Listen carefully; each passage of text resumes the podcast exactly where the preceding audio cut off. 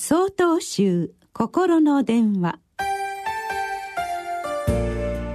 今週は「懺悔の心」と題して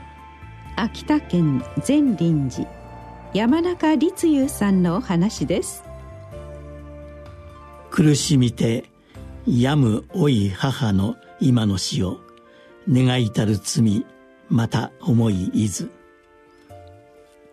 この短歌は私が作ったものです。病気で苦しんでいる老いた母に対する後悔の思いを歌った一首です。私の母は亡くなる10年ほど前から認知症を患いました。その病気に対する知識がなかった私は戸惑うばかりで時に母に対して声を荒げるようなこともありました。でも今になって思うと私の戸惑いなどは母の悲しみに比べれば万分の一にも満たなかったに違いありません。今まで普通にできていたことができなくなっていく。人の名前も顔も忘れてしまい大事な思い出が消え失せていく。母の不安は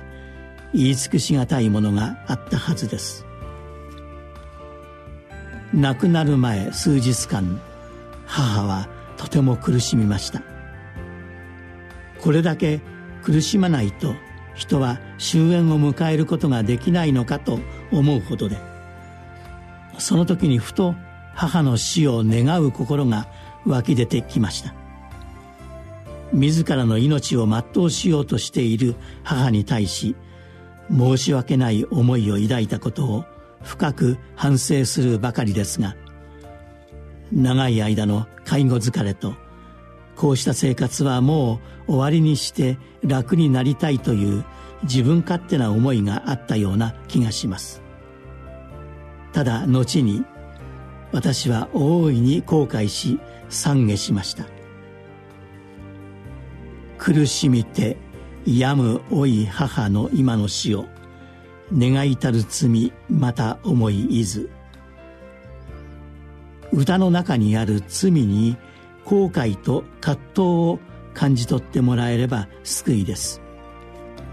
懺悔することによって全ての罪が消えるわけではありませんが私は母の死を願った罪の償いに人には優しく接しようという誓いを立てて今に至っています。もちろん誓いは出発点に過ぎずそれを実践していくことが大変なのですが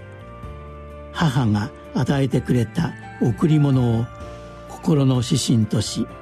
日々暮らしていきたいと願っています。